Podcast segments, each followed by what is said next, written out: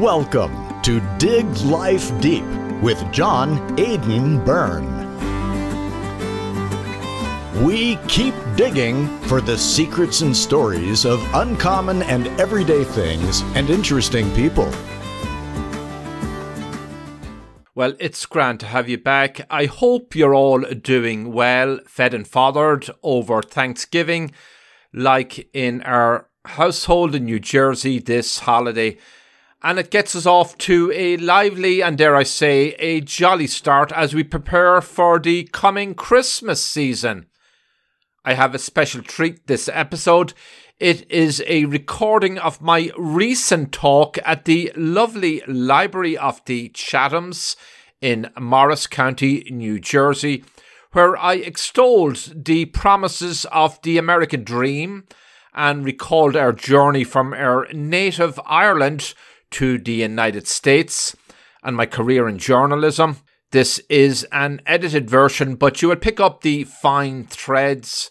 Chatham Library is an incredible facility with a dedicated and superb staff who recorded my talk and managed to bump off a few Zoom bombers.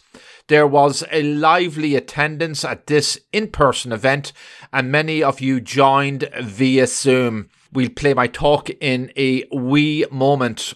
But first, I want to tell you about a remarkable guest who is coming up next week to tell us about his new book for Christmas, The Beggar and the Bluebird.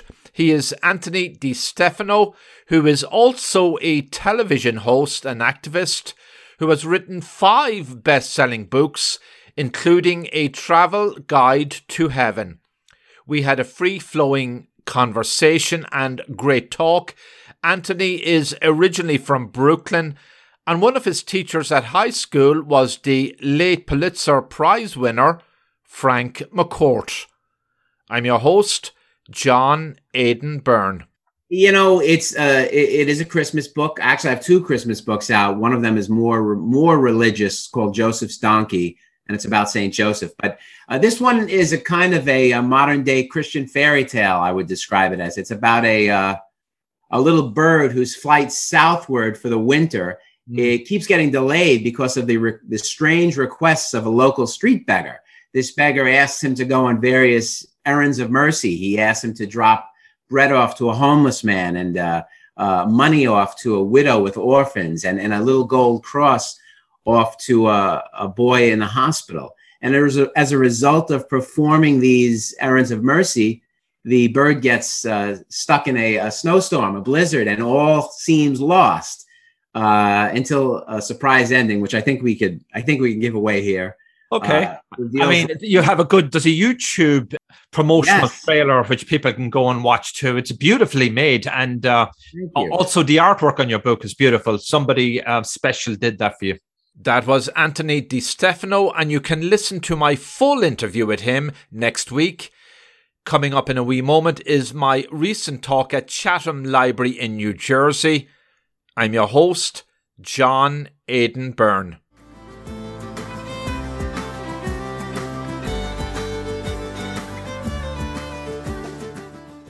To protect her home and family in a disaster, Karen was willing to wade through water, mud, and insurance paperwork.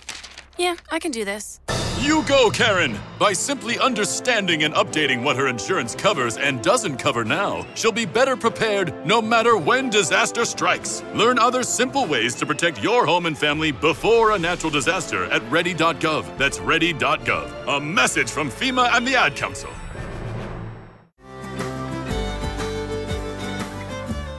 Well, I just had a terrific time giving my talk recently at the Library of the Chathams in Morris County, New Jersey. We had a very engaged audience in attendance and more following on Zoom. It began with my early years as a journalist in my native Ireland for the Longford News and tells of our decision to emigrate to America and why. You'll hear about my memorable encounters with the family of the late actor Carroll O'Connor and my coverage of Bernard Madoff. Yes, I said Bernard or Bernie Madoff I talk about my many stories in national publications and more, and ultimately, I defend the American dream. I'm your host, John Aidan Byrne. Extraordinary provincial newspaper was printed and available on newsprint. It sounds hokey to say that now because news, newspapers, as we know them today, come in two forms, obviously print and online. But there was only a print edition of the Longford News, like all newspapers back 30, 40 years ago, and not and even in more recent times. But to be more precise, the Longford News was published using linotype hot metal typesetting machines.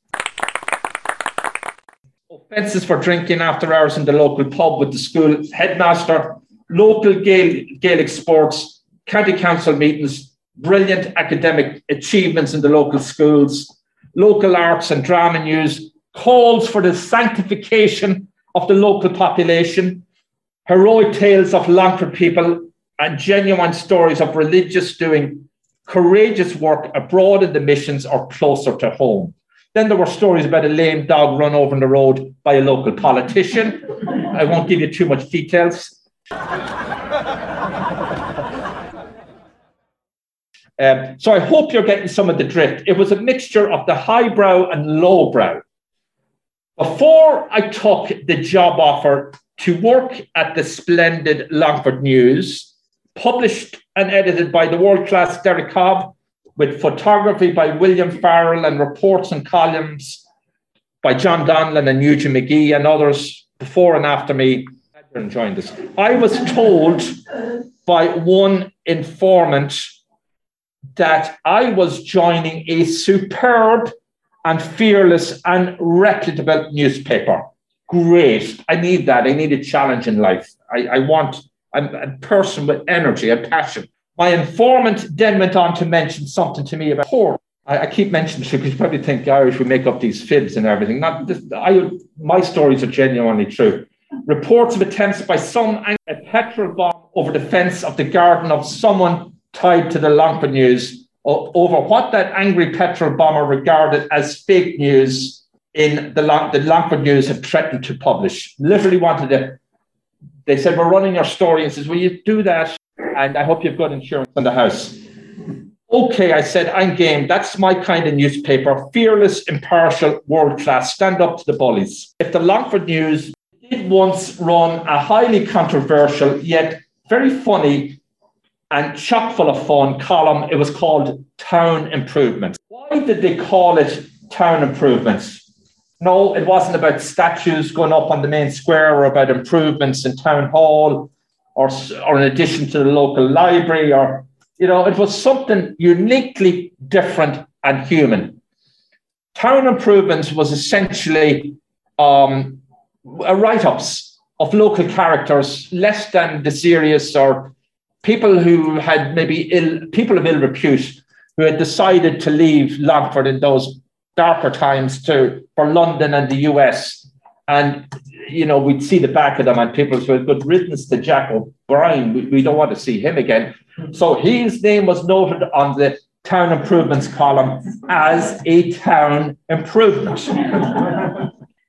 Now, I want you to recall that this was a very popular newspaper, printed the old fashioned way before it eventually moved to the digital age, and when street lighting in every town in Ireland was still not common. One night back in the, the pre digital era, the venerable founding publisher, Vincent Gill, was putting the newspaper to bed when something very odd occurred. What could that be? Could be knocking the door, somebody coming in, liquored up or something. No, don't forget about those things. Instead of a full and complete newspaper laid out in linotype style with photos on the front page, if you can imagine that, it, it was all, it was very manual then. So literally, they would have to even, um, it, it was like hot metal essentially. You know, they would even, the type would be laid out in hot metal. So if there was a typo, you would take out, you'd have to reset one of those lines and go back in, and these big machines at the in the back rooms would be. There was no photo in the spot where it was supposed to be on page one. Literally, there was a black mass. Oh my God. Had two minutes to go and they were screaming like hell to get this the paper to bed, as they say. And Vincent Gill, you know, rubbed his little beard, wry smile, whimsical look in his face. You know what, guys? Don't worry, leave it black and just put a little caption underneath. Granard at nightfall. it's true story. Not sure if any copies of that issue still exist, but it was the Longford equivalent classic headline in 1983. Can anybody what it was? Nobody's going to guess. Headless body in topless bar.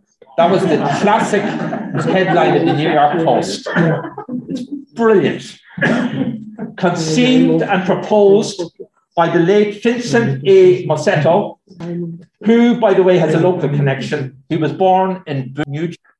I never met him. Apparently, he'd assessed and he he insisted that line go in. There's a whole history behind that, and he was on the late show with whoever, Johnny Carson or whoever was the host back then. He became an institution himself, as did the headline. So when I think of the New York Post famous headline, and the headline once infam- infamously voiced it on the Longford public, I kind of get a chuckle of relief uh, with the Royce similarities. As you know, I am a contributor for the New York Post, where I have written extensively for many years on topics of human and business interest.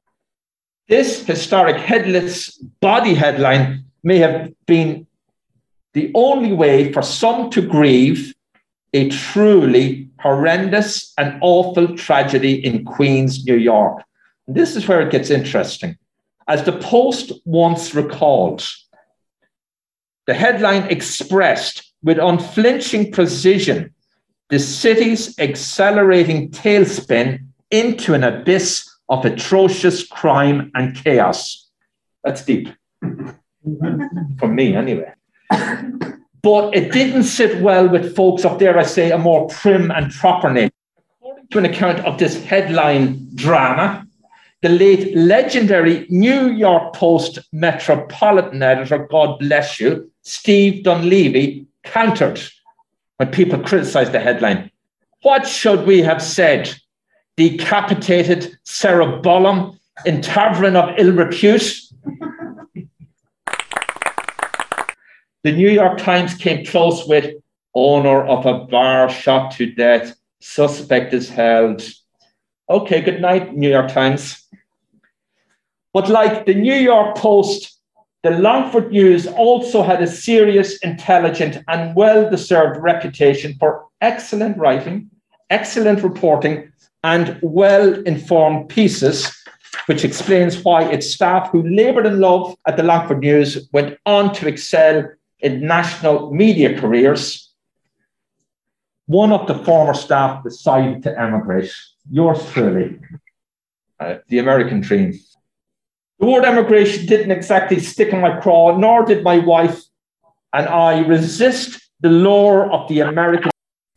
Since Ireland was then in the absolute throes, was rapidly going down the tubes, and we were not going to be its next victims, swallowed up whole. Thousands like us were also headed out of Ireland, many for good. We had tons of friends and relatives in America, aunts and uncles and dozens of cousins everywhere from New York City to New Orleans. And sure, weren't the streets of America paved with gold? We can't go wrong. As they would say in Ireland, we'll give it a lash. And honestly and frankly, it was one of the best decisions we ever made. Just let me tell you a wee story here. One night, the battery of our jalopy of a beaten up car this car was an open invitation for a carjacking since the doors never locked, went dead cold. Sure, look, I said to myself, some kind fella here in the streets of Queens will stop with his jump leads.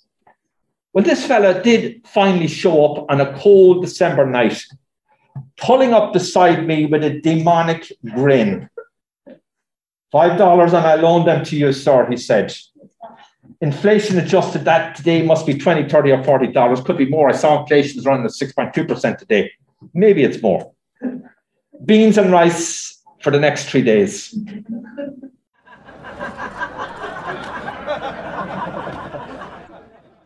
I can only recall an obscene charitable amount of car assistance if your car broke down on the road in Ireland.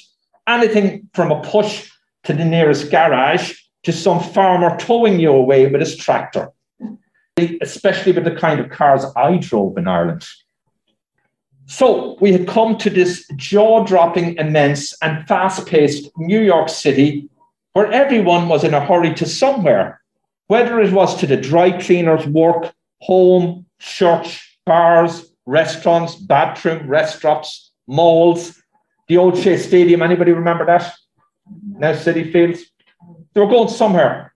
And we often thought of home, but we never looked back.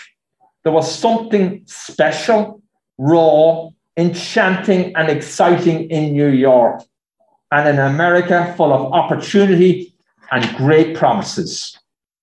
For every Scrooge or penny pinching scoundrel, there were saints and scholars and strangers coming out of nowhere, out of the blue, dropped in from heaven to surprise you with favors, openings, and introductions. Oh, the New York bug eventually bit us hard.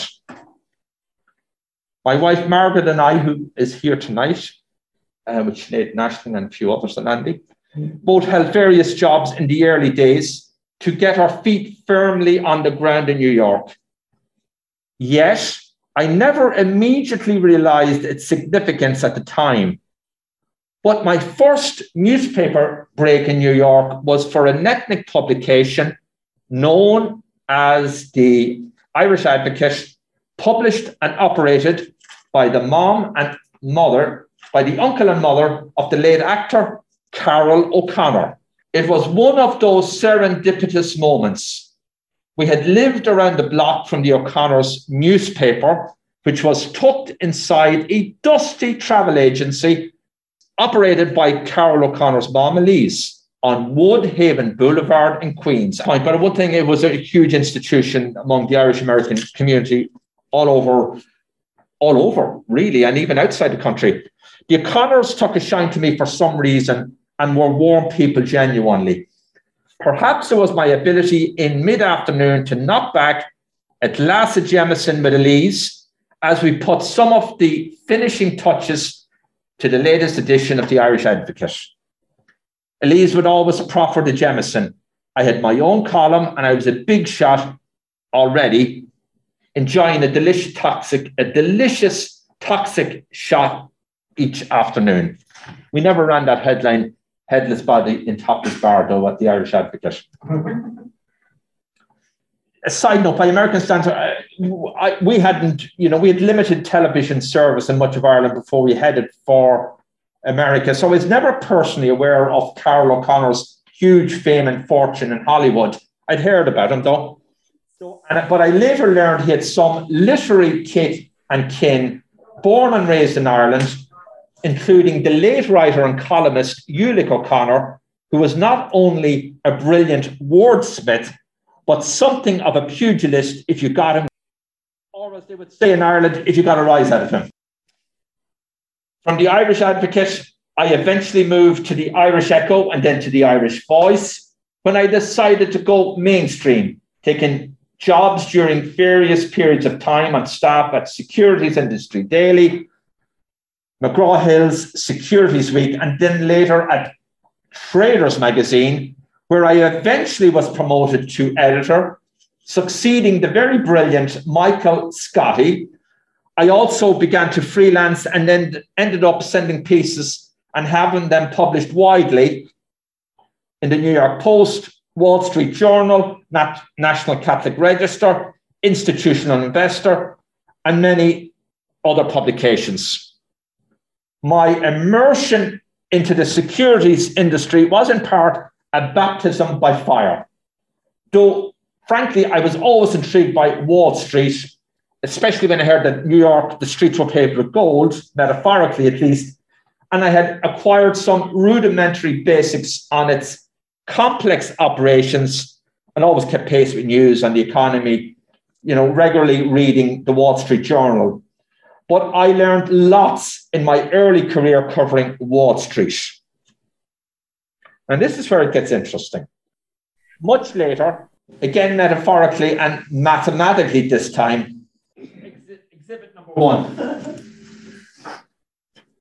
This is the cover story I did for Traders Magazine on Bernie Madoff. So you can pass it around, just hold it carefully. But that was that was what we did. And I'll just give you some background on Bernie, who I knew quite well. He was certainly an intriguing and um, I'm going to try to come up with some charitable word, words later that fairly describes his personality. We have to remember Bernie Madoff was a hotshot on Wall Street, deeply respected by every, trusted. It's an important word, trust. And then we, that trust broke down. He was a big shot in NASDAQ, head chairman of the board. He was the go to guy if we didn't understand how a security traded or exchanged hand or all these weird terms like electronic trading systems and derivatives and stocks and bonds. Oh my God, I'm just still off the boat from Ireland and my head's reeling. T- tell me, Bernie, how this works. And Bernie would share his, he would give you lessons. He would give you lessons, but not the lessons, the other ones we read about. Mm-hmm. so that was the cover story I wrote for Traders Magazine some years before Bernie Madoff was caught on serious charges of securities fraud. So the headline of that is pretty interesting, which is going to be, thank you, thank you very much. The, the headline is interesting if you, if you actually kind of studied it. Yeah. So Bernard L. Madoff Investment Security spent four years and millions preparing for the months ahead. One word sums up growth expectations, unprecedented. He was getting huge returns uh, in that business that we did our story for. Um, so I had the distinct opportunity to interview Bernie and his brother Peter, charming people. I liked them a lot. We bonded, we, we really bonded, and I knew his family.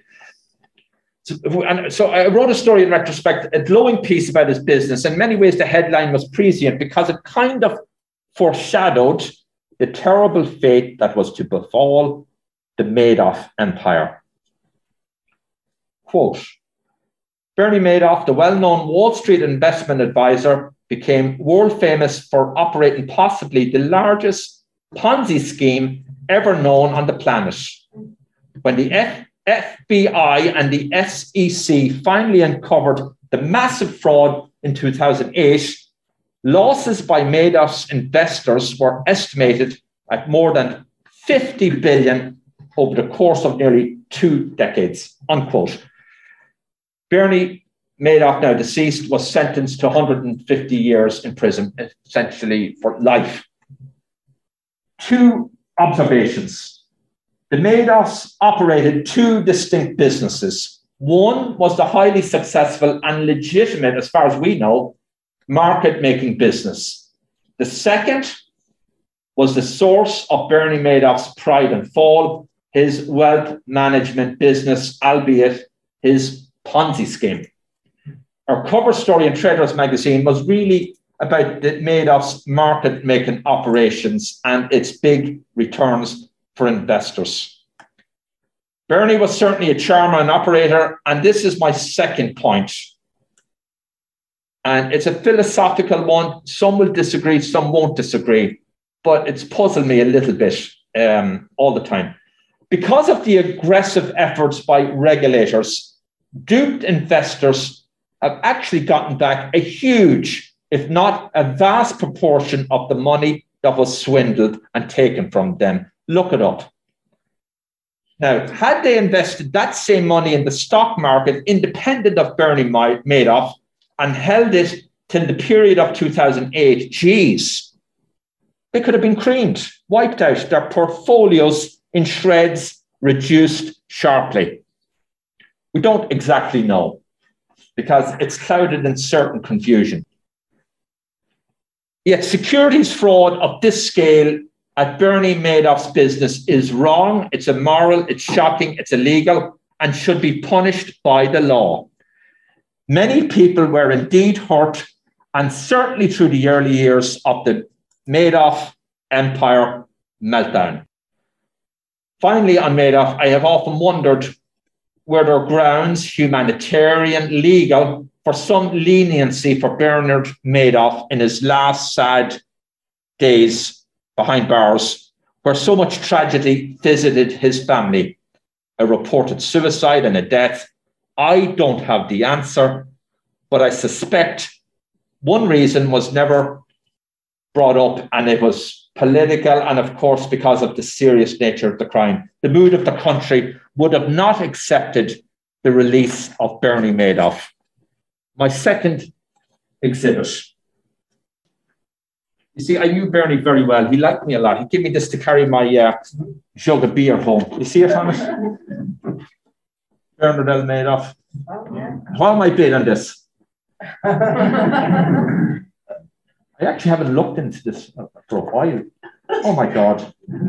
Jesus. I have to find the five dollars. Only five. Oh my God. Margaret, you tell me about this? There's a note from Bernie Madoff. It says, Thank you, John, for all your business. Did, you, did we have money invested with Bernie Madoff? Oh, for God. God. Hope not. Okay anyway, I got that off. We got that. At, I, I see. I was privileged to be. I went to all these trading conferences all over America. They handed all.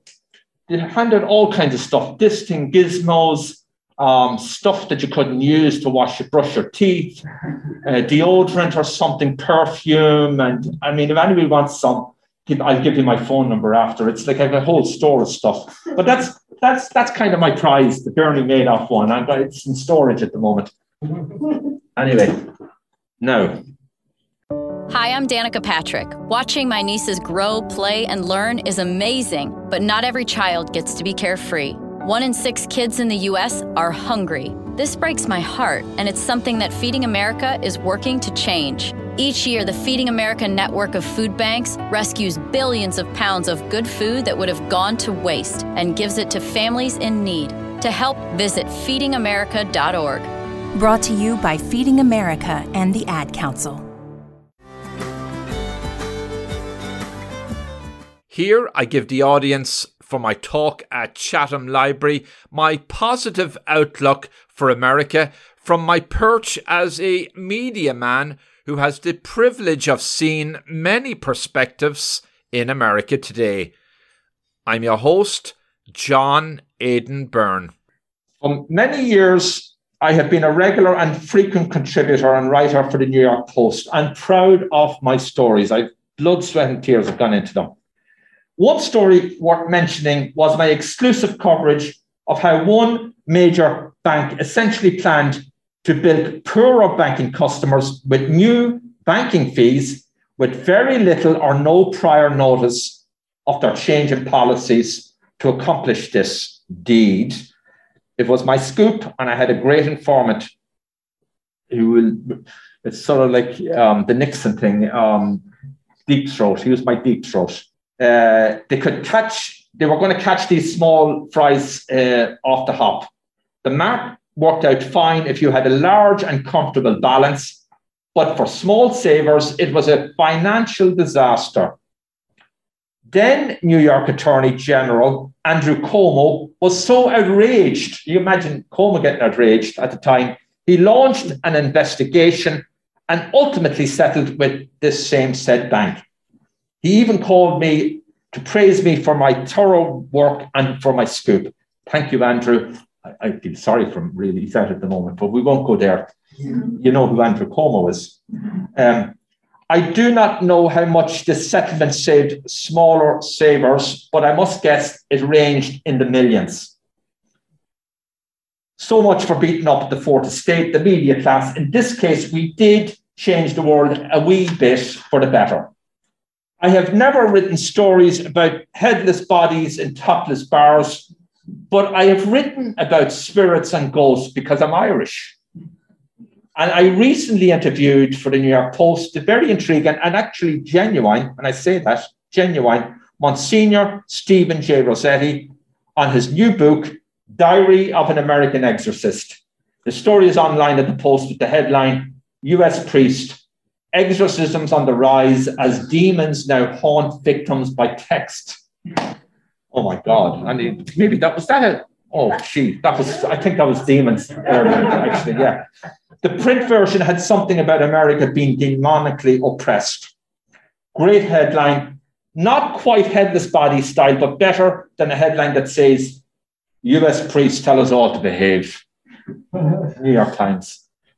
So, as you can imagine, I get to talk to some of the most fascinating people on the planet, which is one reason that prompted me to launch my own podcast last year. It's called Dig Life Deep, and it's available on Apple, Google, Spotify, Stitcher, or wherever you listen to your podcast. We're also up on YouTube with our own channel, Dig Life Deep. I ask you all to follow me after tonight. Maybe you already do. We'll be launching our website in the coming days and uploading content over the next few weeks. So here are some of the, I hope I brought them. Yes, I did. Here are some of my recent episodes. Dig Life Deep. And uh, Elaine, you mentioned this one was got your attention. Dr. Anna Lembke looks at ancient wisdom and new scientific research for treatment of addictions in a digital, self-indulgent world, drowning our brains in dopamine nation, dopamine nations. It's a great read, and she is one of my full of empathy and compassion for a, a, a problem in the world that is actually serious, is drug overdose and addiction. Uh, Capitol Hill I, to charter school. Uh, A.D. Altman, he wrote Animal Town. Timothy Timothy J. Gordon, he's a Catholic author teacher, host rules for retrogrades. Rene Marino, from Broadway and TV to Clint Eastwood's Jersey Boys, Marino is one of Yahoo Finance's top communication coaches to follow, and she's a native of New Jersey. Dick Bove talking about US housing prices at risk. Only, uh, I interviewed a, a very um, motivational gentle, kind, uh, bright, energetic, uh, autistic priest who came out as autistic. And um, he now will be teaching theology in some Catholic university in America soon. I think he's got a lot of the exams, he's got them. Father Matthew Schneider. Um, Martin Dugard, he's the author of Taking Paris and co author with Bill O'Reilly and, on the Killing Series, and on and on and on. Uh, we'll have a lot of exciting guests coming up. We've Ray I, can never, I, I, should be able to pronounce it, Arroyo of Fox. He'll be on my show soon. And um, we have best-selling author in time for, for Christmas. One of the side benefits of journalism is access to other people's words. Even if you are some kind of fly in the wall, if you are lucky enough to get the mix and mingle with all classes and creeds, from the ultra rich to the most impoverished, you also get a ringside view of the American dream writ large, warts and all. So that access may raise questions in the minds of the American public and you here tonight. What side are you on, Byrne? Are you on the left? Are you right? Are you moderate? Where are you at, Byrne? Well, we know bias comes up a lot in media, and I have no simple or straightforward answer. You might find it a cop out, but it really isn't. I am on the side of the human race and this planet, which is fragile. I am on the side of the rich and the poor, the business people, the working people, the in-betweens, the struggle American, the struggling American families, the masses of people on Skid Row, uh, the successful people, the happy families, the lonely and the, the infirm and the most vulnerable, from the single mom struggling to raise her family to the littlest of them all, the unborn baby in the womb. I do not like class division, racial division, nor economic division, especially triggered by radical fringe ideologies. Is It is not what America was built upon. We are really all in this together. As a journalist, I must report the truth and present the established facts. Here are some interesting statistics. According to the World Bank, the US recently ranked number one in the world, measured by nominal GDP, GDP per capita, per capita, and per capita, and other metrics. China was next. And if you, I, I, t- I printed out a chart, and of course, you probably have to measure purchasing power parity, as it's called, like what a dollar would buy back then. But just in, in nominal terms and dollar terms, back in 1820, that's a long ways back, GDP per capita in the United States was 1,157, which was a, a, good lot back then. Um, by 1913, it was 5,000 and change. 1950, it rose to 9 9,000 and change 1950. 1973, 16,000.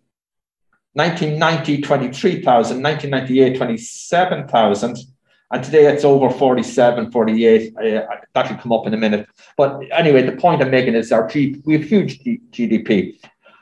More than four decades ago, the average size of the new home in the United States increased in size by more than 1,000 square feet from an average of 1,666 to close to 2,500 square feet.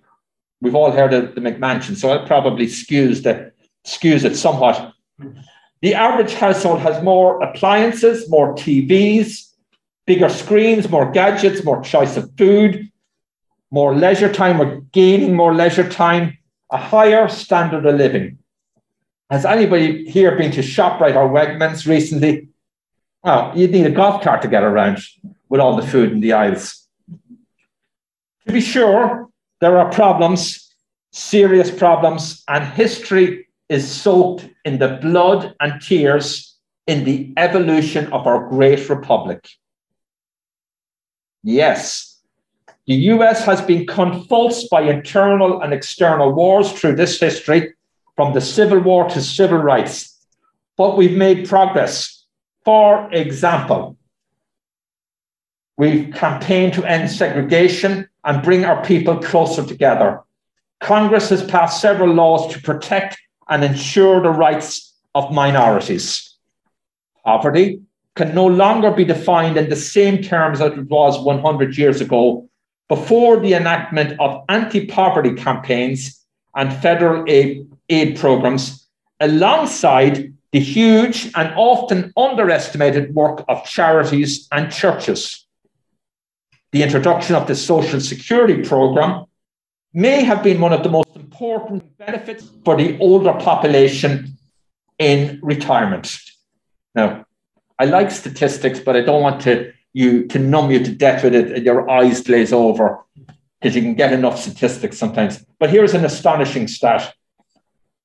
The Fed printed $6 trillion in the past 18 months to prop up business and consumers so the US economy did not plunge into a deep and serious recession or depression. It worked more or less. History will tell us. Yet, all the time, we read about and listen to reports of mayhem and gridlock in Washington. We have cancel culture, woke culture, a few dodgy tycoons. We have neighborhoods on the verge of collapse. We have kids who go to bed at night hungry we have our culture wars and our economic problems from rising prices and a soaring national debt, now moving closer to $30 trillion. Middle class struggling and at times even shrinking. Inflation.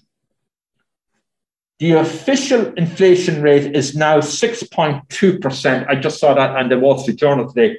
And that shocks me because the US money supply has grown 30% with stimulus spending. So I, I kind of wonder why is it 6% if money supply grew five times that? Part of the answer is that this inflation, they use the consumer price index, excludes a lot of other items and does not take account of assets like stocks and homes. Debt, riots on the streets, COVID, gridlock in Washington, supply chain bottlenecks, the opioid epidemic, soaring crime, nightmares at our ports and at our southern border, fears about climate change, and more on the social side. Social side, we have broken homes and broken families, divorces, old people who have died in nursing homes, little unborn babies, the most vulnerable of human beings who die in the womb in the name of choice. There's a loneliness epidemic. There's a rise in anxiety and depression, which actually would be a good reason to re- play my most recent podcast about uh, addictions in America, and we get into the ex- maybe what's at the core of why we're seeing this this this this uh, drift in our society. Byrne, I thought you were talking about the American dream. Can money fix our problems? If money was the answer, then all our problems in America could surely be resolved, or a good lot of them. Because you just have to look at the extraordinary amounts of spending already put into fixing, fixing our economic hills, and some of it is certainly needed. We do need some government spending. I'm not that foolish. The real problem America is now facing, I suggest to you, everybody listening and sitting down, is not really any of the above in a broad sense.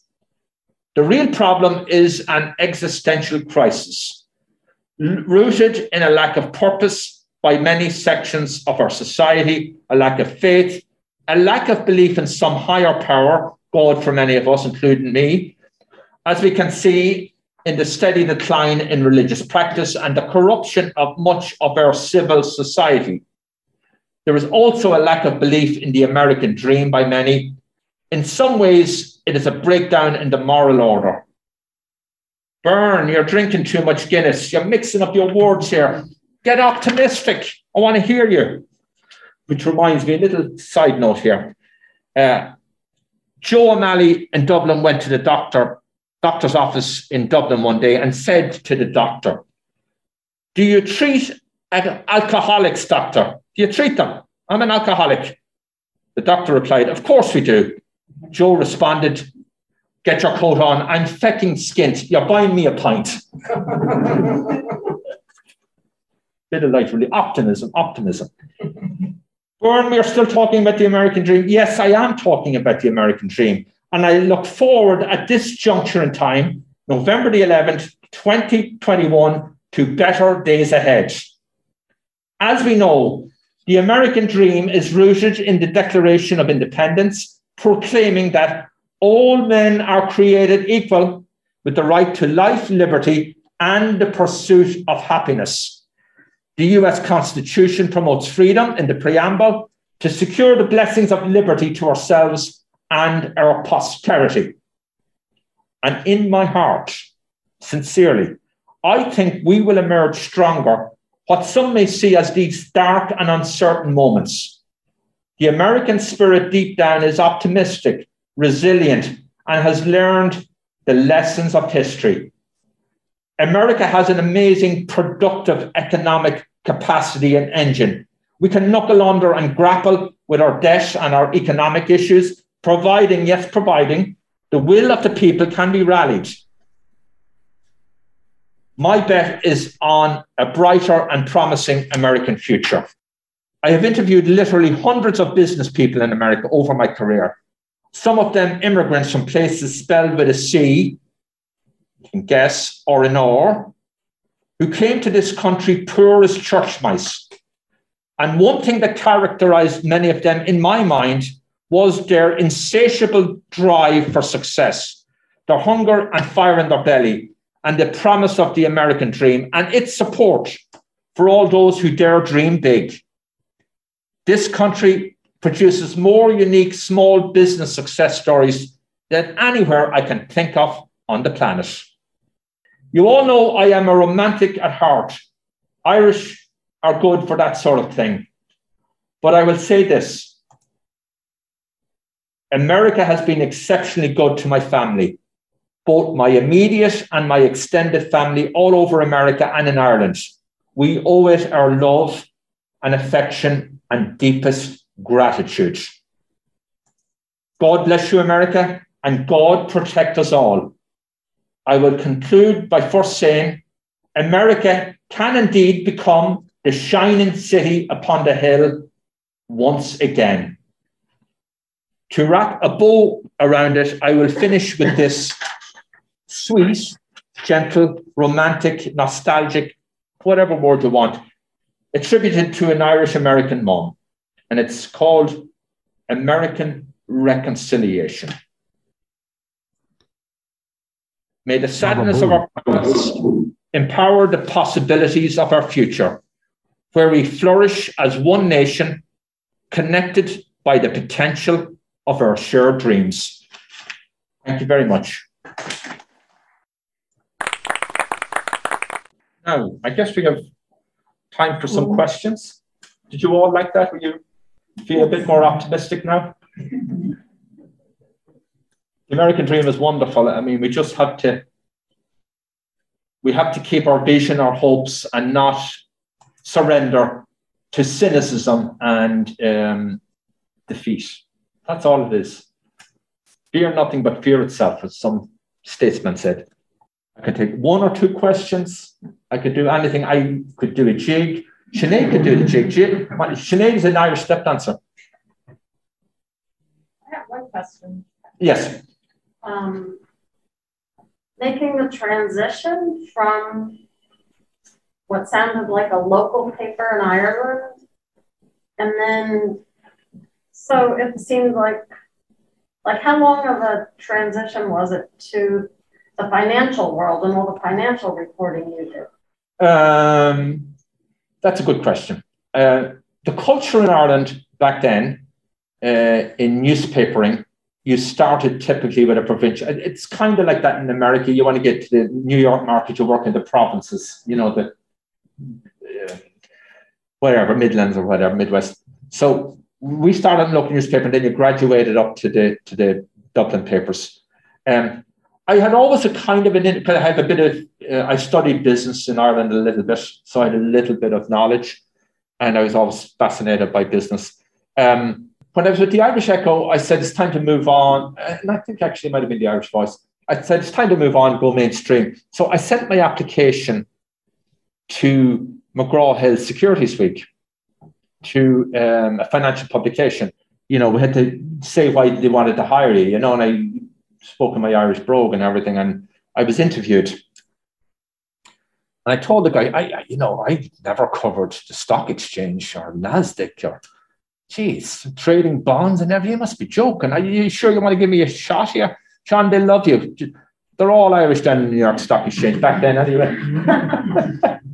so that was, you know, that was kind of how we did it, sort of, sort of like a, a baptism oh, by fire. The other thing I wanted to say was there was two hires at the time. And the other gentleman had to speak, you know, his why they wanted to hire him, and he was from Bensonhurst, and he'd a strong Italian sort of brogue, um, Dan Colarusso, who now works. He's been at Bloom. He's been all over. You might see his name popping up. It was Dan and myself, and then Michael O'Krant. So the first six months literally was a sweat bath it was like I went home at night, I was in a sauna, you know, my God, what am I doing here? You know, this is getting crazy. So I read up all the, I did a lot of human interest pieces, and then I, you know, at a necessity, I tried to learn how stock trading worked, how the back office worked, um, the difference between a stock and a bond. Um, you read all the different manuals. I talked to experts, operations, technology. Um, so it took a while May I ask? With uh, I understand that you knew Bernie Madoff. Yes. Did anything about him say thief? Um, people have asked me that, and he was a brilliant imposter, clearly in hindsight.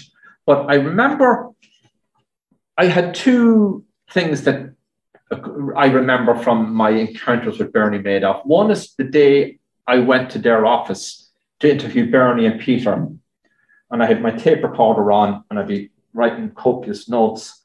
And I remember at one stage when I wasn't looking, well, he caught me, he threw this funny eye over at me, you know, oh, what the burn is up here? Maybe he's going to catch me or something. It was, it was, it was one of those strange, um, surreal kind of moments. I, I, didn't know what he was trying to express in that expression, but it was a, it sent a shiver down my spine.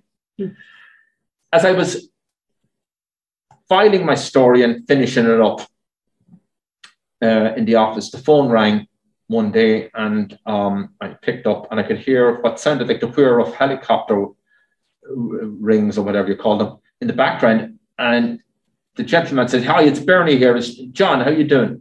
Great, Bernie, what's up? John, I want you to get the story straight, you know, because a couple of years ago, somebody really screwed me over, you know. Um, him over.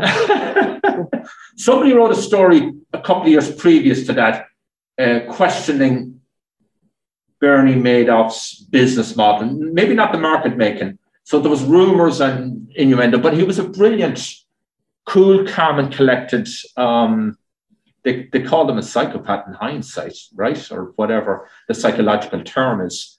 But that was his brilliant and genius that he could convince people and make them his best friend.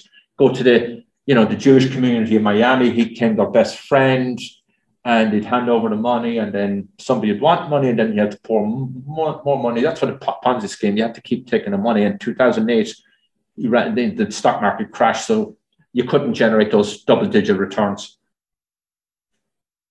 I hope you're all going to follow and um, because and I'll also get onto my website, you know, next week because we're going to set up a newsletter and we put you all in the newsletter. Thank you, well, thank you very, very much. much. Thank you, everybody, for coming to the library, and we hope to see you here again in person, virtually, any way you feel comfortable with. Well, thank Hopefully, you for having me. Thank you in the building. Thank you, Elaine. Um, thank you so much. You were listening to Dig Life Deep with John Aidan Byrne. You can reach the host in the U.S. at 973 529 4699. That's 973 529 4699. 973 529 4699. Email byrnedesk at gmail.com. That's byrnedesk, B Y R N E, desk at gmail.com. Byrnedesk at gmail.com. Subscribe for free.